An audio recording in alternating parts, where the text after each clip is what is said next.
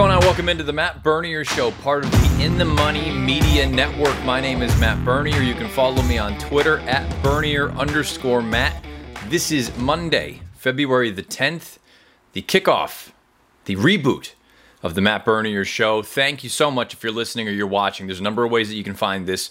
Uh, YouTube, as kind of was the deal with the old show, you can find that every Monday or Tuesday, depending on when this is recorded. You can also find it in all the places that you listen to your podcasts, whether it's right over on the In the Money website or you listen on any of the feeds that we have, whether it's on Apple Podcasts or you know the gist, anywhere else that you can find the pods. Uh, again, my name is Matt Bernier If you're new to this thing, thanks for coming along. Uh, I'm going to try to shake the rust off on the fly because it's been a minute since I've done one of these things. So uh, bear with me. The camera is new. I'm trying to get the levels and the microphone back. So if this week is a little bit on the a little bit on the the kind of quirky side, just just roll with me here. I'm I'm kind of ironing the ironing the creases out a little bit, trying to make this thing as uh, nice and tight as possible. Um, again, you can follow me on Twitter at Bernier underscore Matt. Uh, before I dive into everything, first things first, got to give a, a tip of the cap to all the guys over at In the Money Media. Peter Thomas Fornatale, Jonathan Kinchen, Drew Coatney, uh, Craig Gorbanoff, who you may remember that hearing the name producer Craig in the past.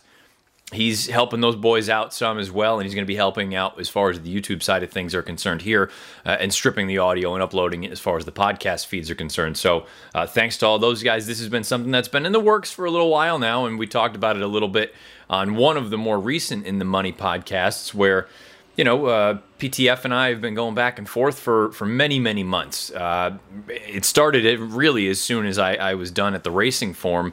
Um, and then when everything kind of started with TVG and I'm dipping my toe into some, a number of different waters, I said, you know, I don't want to commit to something if I don't think I'm going to be able to do it. And some of you actually listened to the, the one or two videos that I produced uh, right when I was done with the racing form.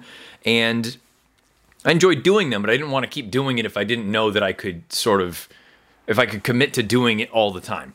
Well, now that I think you know my schedule is going to look a little bit different here in 2020, uh, I don't have all the details lined up just yet, but one thing I did feel comfortable with after talking with PTF and JK and all those boys for a while was this is definitely something I wanted to get back into and something I'm I'm confident and hopeful that we can kind of get shake the rust off and get it back to what it once was. So I'm not expecting it to happen overnight, but um, if you have any questions, comments, or concerns, as always, beneath the video player here on YouTube, or if you're listening to the podcast, uh, feel free to just tweet at me at Bernier underscore Matt because I'm all ears. I want to know what your thoughts are. It's going to look a little bit different this show now than it did when I was at the racing form because I'm not going to be showing too many replays or anything like that. If you are watching on YouTube, it's basically just going to be kind of like a simulcast where I'm riffing here for a half hour, 45 minutes, uh, an hour, depending on what there is to talk about and how long this thing goes.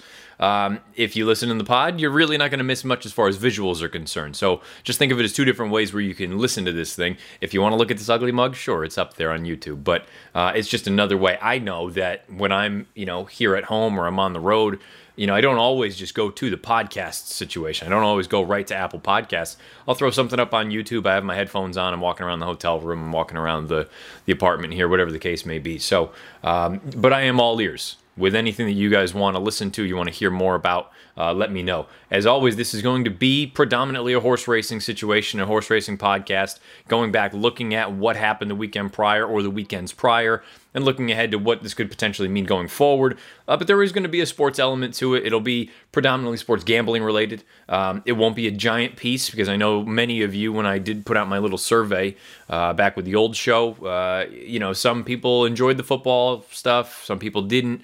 Um, I didn't dive too much into other aspects this time around. I'm probably going to a little bit more. I'm not saying it's going to be a giant portion of the show, but it'll definitely be maybe the final five to 10 minutes of whatever the case may be. This week, you're going to get off light. There's not going to be any other kind of sports talk. Uh, everyone has, you know, the Mookie Betts trade for the Dodgers. It's, you know, ad nauseum. We know what happened there and, and the, the things that, the different machinations of the trade and ultimately what happened here the other day. So, we're going to just focus on the racing because I feel like I need to get back into the swing of things as far as the racing is concerned as well. Uh, let's start off right at the top uh, the National Horse Players Championship happened this past weekend. Uh, tip of the cap to Thomas Goldsmith from Montgomery, California, $800,000 richer. Uh, good, well, until the government gets his piece, but neither here nor there. Uh, congrats to Thomas. I believe his total was up over 400 points, which is a massive number. I, I want to say I read it was the second largest total in NHC history, just behind Ray Arsenault's uh, winning number from a couple years ago. And, and, Ray actually made a big move on Sunday, I believe. I think he got into the top 10. So, uh, but credit where credit is due, and tip of the cap to Thomas Goldsmith, the winner of the National Horse Players Championship. And this is a little bit of this will be the only real rant of this entire thing. Number of people, horse racing Twitter is as good as it is. Boy, it's a it's a real pain in the rear end when you just see nothing but complaining, complaining, complaining, complaining. We all get it we all have complaints. We all know that there are issues, and I'm not saying just to totally, you know, ignore things that go on. But when all we do is complain, kind of the boy who cried wolf, isn't it? Kind of loses a little bit of its juice where you're sitting there saying, if you complain about everything, it falls on deaf ears, as opposed to sitting back and really complaining about the big pieces. Again, I'm not suggesting there aren't issues to go around, but you know, let, us be a little bit more tactful as far as what we're complaining about and when we're complaining about it, as opposed to just complaining about everything under the sun. Rant over. Let's go on to some racing now. Uh, this is a, a, situation where it's this time of year. I did this with all the other podcasts in the past.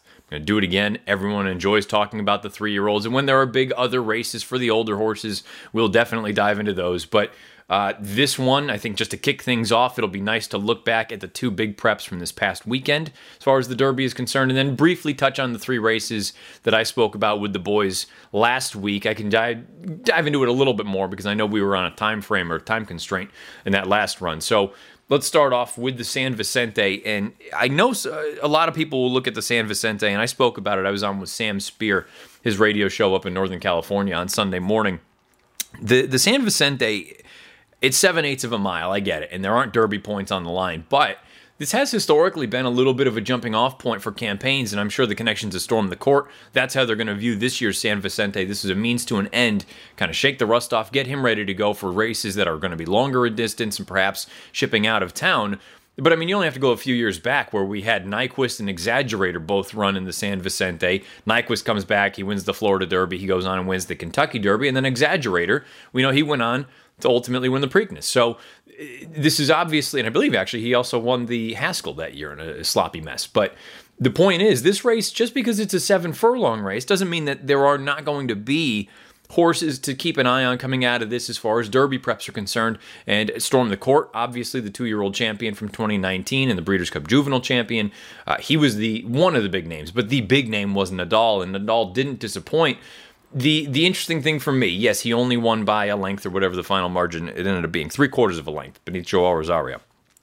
Bet down to odds of one to five. This horse earned this race. There's no two ways around it, especially when you see how slow the main track at Santa Anita has been playing. Uh, a number of people have pointed this out on social media. And really, to kind of, I know it's not a perfect comparison, but when you're talking about speed figures and, and, how figures come about. For what it's worth, if you haven't seen it already, Nadal earned a 91, Ginobili earned a 90 Beyer speed figure. The Timeform US ratings had not been released by the time I started recording this, so uh, that'll be something that maybe we can follow up on later on.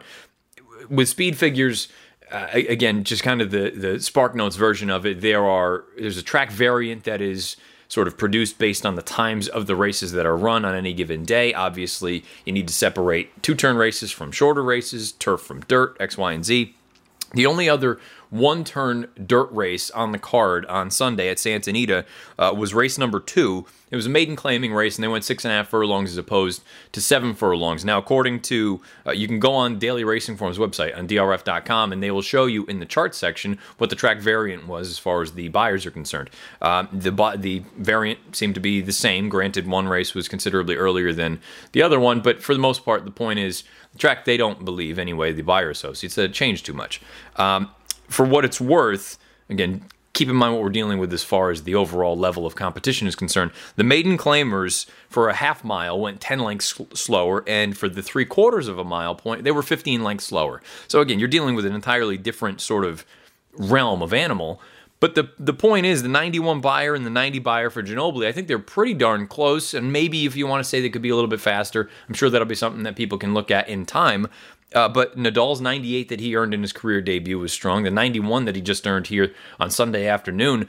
I mean, they're two of the, the better races that you'll see from a three year old this time of year, especially for his first two lifetime starts. And perhaps some people want to look at it and go, well, where did Ginobili's race come from? Keep in mind, Ginobili, his run when he broke his maiden four starts back at Del Mar, he earned an 83 Beyer and he looked really good doing it. Then they came back and ran him in the Del Mar Futurity. He was caught up in that wicked hot pace, fell apart. Don't really want to hold that race against him. Difficult to get a, a, fast figure when the clock ended up stopping as slowly as it did. And then the run following that was on turf. And again, just draw a line through that, long layoff, comes back in a spot like this. Those two hooked up and they threw it down. The fractions at 21 and 4, 44 for a half mile. They stopped the clock in 22 and 2 for 7 eighths of a mile. With Nadal, he looks like he's just a he's a, a brick you know what house. He just looks like a monster out there. My only concern or my only thought going forward, and for what it's worth, it sounds like the Rebel is going to be the next stop down at Oaklawn Park for Nadal. It'll be his first start going two turns, first time shipping out of town, first time trying to get some Derby points. I, I, I would be I'll be curious to see how the top two finishers exit this race because they threw it down. And when you consider this was Nadal's first time against winners, first time going out this far, doing a few different things, and he had to work every step of the way, down on the inside, kind of doing the dirty work. And then with Ginobili, coming off such a long layoff, how much does this take out of those two horses for their next race? I'm not suggesting it's going to just completely destroy them, but I think you have to be cognizant of these sort of things. Conversely, you take a look at the third and fourth place finishers fast enough and storm the court. Storm the court is the one, the main one that we want to discuss. He earned an 86 Beyer in his return. I thought this was a fine effort. He never really looked like he was going to threaten. I thought Flavien Prat did the right thing down the backside. When you saw the three horses line up on the front, Storm the Court actually broke on top. He broke very alertly, but when you see them getting into a crazy duel, they've got their eye on bigger prizes. We don't need to win the San Vicente. Let's just get some good fitness out of this race and move forward. I think that's exactly what they got. He came with a little bit of a run at the end. Uh, I think the connections have to be pleased with this. The one thing I will say about Storm the Court, he still needs to prove that he is as effective sitting off of the pace as he is when he's out there dictating things. We saw that in the Breeders' Cup Juvenile, he was forwardly placed. When he broke his maiden, he was forwardly placed. When he's coming from off of it, the you know remains to be seen what we're going to get from him. But I, I, he needs to still prove to me anyway that he's as effective off the pace as he is when he's out there cutting out the fractions. As far as fast enough is concerned, I think he's a really talented horse. Um, some of you, you know, it's, it's been a while, but you can roll your eyes all you want. He was extremely early with the lead changes. And those of you that, that didn't listen to the old podcast, and maybe you're just coming aboard now, I'm a big proponent and believer in lead changes. And when you do things professionally, typically, it, not only is it good for longevity, but it's the most efficient way to do things. It's no different than when you see a quarterback who, you know, if you have perfect mechanics like a Tom Brady or a Drew Brees, and you kind of juxtapose that to someone like uh, Vince Young, if you remember him when he was playing at Texas and then in Tennessee in the NFL, where he's throwing from way out here as opposed to you know uh, more sort of let's say traditional perfect mechanics think of a baseball pitcher you know somebody's got beautiful mechanics uh, you know offhand i guess you want to look like a like a Gerrit Cole or someone like that compared to somebody who is a you know kind of a sidewinder or whatever the case may be you know the arm uh, or even physically uh, that's getting into the weeds. Tim Lincecum's mechanics were crazy, but he was also a little, little guy as far as his build was concerned to be thrown that way. Another story for another day. Point is, Fast Enough was extremely early with the lead change, and typically that's not something that I am too high on, too keen on. Uh, Dan Illman, my buddy, told me about that years and years ago. He said, as important as a late lead change is, an early one may be even more important, more of a red flag because typically that that's not you know, you can call it being goofy if you do it a little bit late. Maybe you're a little immature. You do it early. That that's usually a bit of a red flag coming around the corner. So uh, something to keep an eye on. But he's definitely a talented horse. Is fast enough. Uh, so Nadal, Ginobili. I think Ginobili. I put him already in my stable watch. I want to see where he comes back. I think he could be a really nice sprinter this year. Uh, Nadal obviously, look, he's no secret at this point. We'll find out what we get from him in a few weeks when they go down to Oaklawn Park. Now let's move to Tampa for the Sam F. Davis. Now, th- this again was kind of a hot race that a lot of people were discussing given the circumstances, the way everything played out. Uh, Independence Hall goes off as your three to five favorite. He loses. He finishes second to Solo Volante. Solo Volante is a talented racehorse. I think like through and through. I think he's a talented racehorse for Pat Biancone. Uh, he is as effective on turf as he is on dirt, and that, that's you know that that's saying something. That's you know you at least have plenty of options going forward if for some reason you think he won't end up being as effective on dirt, or if just the way the calendar lays out. You know, it, not all dirt horses can entertain the idea of running in a race like the Belmont Derby. Whereas a horse like Solo Volante, you all options are open. It's a million dollar race. If you don't want to pass on it, don't pass on it. So I'm not suggesting that he'll end up in a spot like that, but the point is he can run on anything, whereas a, a purely dirt horse or a purely turf horse, you're, you're basically just looking at those paths. Uh, Volante, yes, he did get an unbelievable pace set up. The, the folks over at Timeform US, they had the half mile split color coded red. That to me was the breaking point for Independence Hall. It's not so much that they went unbelievably fast throughout. They did go very, very quick, but it was that second interior fraction, that second quarter, for what it's worth, 23 seconds flat for the second quarter for Independence Hall. And I'm not including the other two horses that were out there just ahead of him, cutting out the fractions. Frankly, I don't think they were as talented. I'm only going to talk about the top two runners in this race. I look at Solo Volante and say, yes, great setup yes, doesn't have a lot of early foot. When you take a look and you break down the incremental splits, that Solo Volante's opening quarter was 25.47 as opposed to the 23.77 uh, of Independence Hall. The second splits 23.71 for Solo Volante, so still, you know, coming from well off of it as opposed to the 23 flat, 23-11 for Independence Hall, that's when things kind of turn on their head. And then you see Solo Volante cranks it up 22-96, 30-47 for his final stretch, as opposed to the 24-91, 31-24 for Independence Hall. So yes, a lot of this race was about race shape, and ultimately Independence Hall, he probably was worse for the wear, being as close to the pace as he was. Having said that, I don't think it was a bad race from him. And I know a lot of people have brought up, you know, maybe he is a Derby horse, maybe he's not to me, it's entirely too early to make a call like that because it, it'd be one thing if he completely folded like the top two runners did. He didn't. He was still in with some fight. And yes, those fractions, they were fast, but they are not outrageously fast. I, I think he can build on this. This is a horse that I'll be very curious to see what we get in his next start, wherever that may be. I haven't read anything just yet. Uh, if any of you know, let me know in the comment section beneath the YouTube player or on Twitter at Bernier underscore Matt. As far as Solo Volante is concerned, I, I don't distance isn't going to be an issue for him. Talent is not an issue. With a horse like this though whether it's turf or dirt and you can get away with a little bit more on grass as opposed to the main track always going to be at the mercy of pace and trip. So we'll see how things shake out going forward for him in a spot like that. Uh, ultimately though i think both of those top two runners coming out of the sam f. Davis i think they're both very very talented. Before, and again, this is me figuring things out, before I go on and we briefly talk about the three races from the weekend prior, camera says my battery's a little bit low. So we have to have a little cut here. We'll come right back. We'll talk about those three races and we'll button up a few other things. The Risen Star coming up this weekend, along with the Southwest Stakes. This upcoming weekend down in Louisiana at the fairgrounds, they've split up the Risen Star Stakes into split divisions. So you're going to have, I think all told, 23 horses are going to be going forward in two different divisions.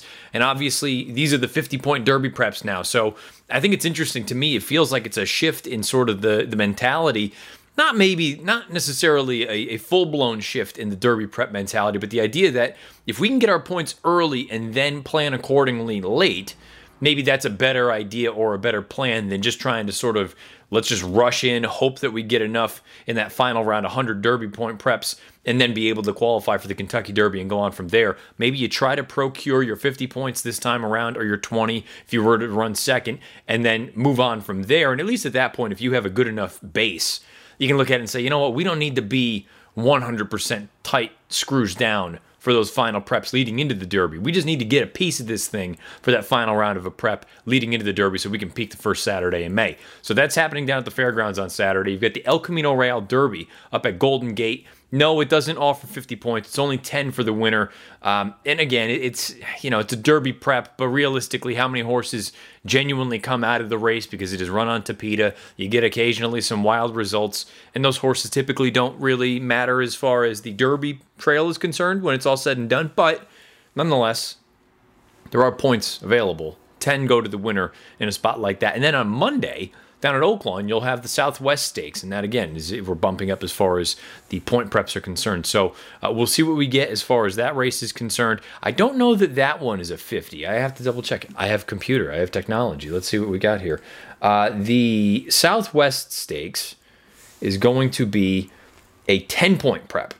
So it's in the same vein as the El Camino Real Derby point is there are points available, but it's not the giant sort of ramifications that we're going to see with the Risen Star. This is when things really ramp up those 50 point preps. So, uh, and that makes sense because Oaklawn's first 50 point prep and only one will be the Rebel before we lead into the Arkansas Derby. So, those are things to keep an eye on this upcoming weekend as far as Derby preps are concerned. Let me know about horses that you think are interesting for the three year old males. Let me know about Oaks fillies that you think you got an eye on, whether it's a horse like Taraz or we saw the filly up in New York for Bill Mott last weekend. She looked good. Number of interesting runners all across the country. Let me know beneath the YouTube player or on Twitter at Bernier underscore Matt. And again, you can follow me over there. You can find this podcast in many different forms, whether it's YouTube or any of the other ways that you listen to your podcasts. Uh, I fly out to LA on Wednesday. I'll be on the morning line on TVG from Thursday through Sunday. Then I'll come home for a couple weeks and I won't go back out west for, I think, until the first or second week in March. I gotta look at the calendar, but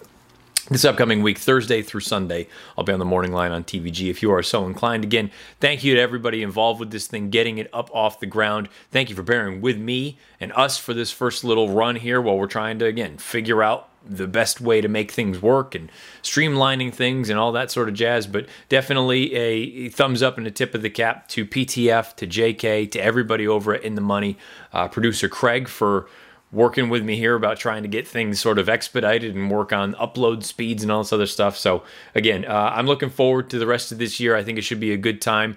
Again, I, really, this thing doesn't mean anything unless you guys let me know what you want to hear more of, less of, whatever the case may be, knowing that this has a little bit of a different look than the old show did. Um, it's just always going to be sort of evolving. So all input is welcome, whether it's good or bad. Criticism is warranted here and welcomed. Looking forward to hearing what all of you have to say. So uh, thank you for listening and watching this first reboot of the Matt Bernier Show. And guess what? We'll still use that old sign off. Until next Monday or Tuesday, depending on how the tech works. Hopefully, it's Monday. Best of luck, however you play, whatever you play, and wherever you play.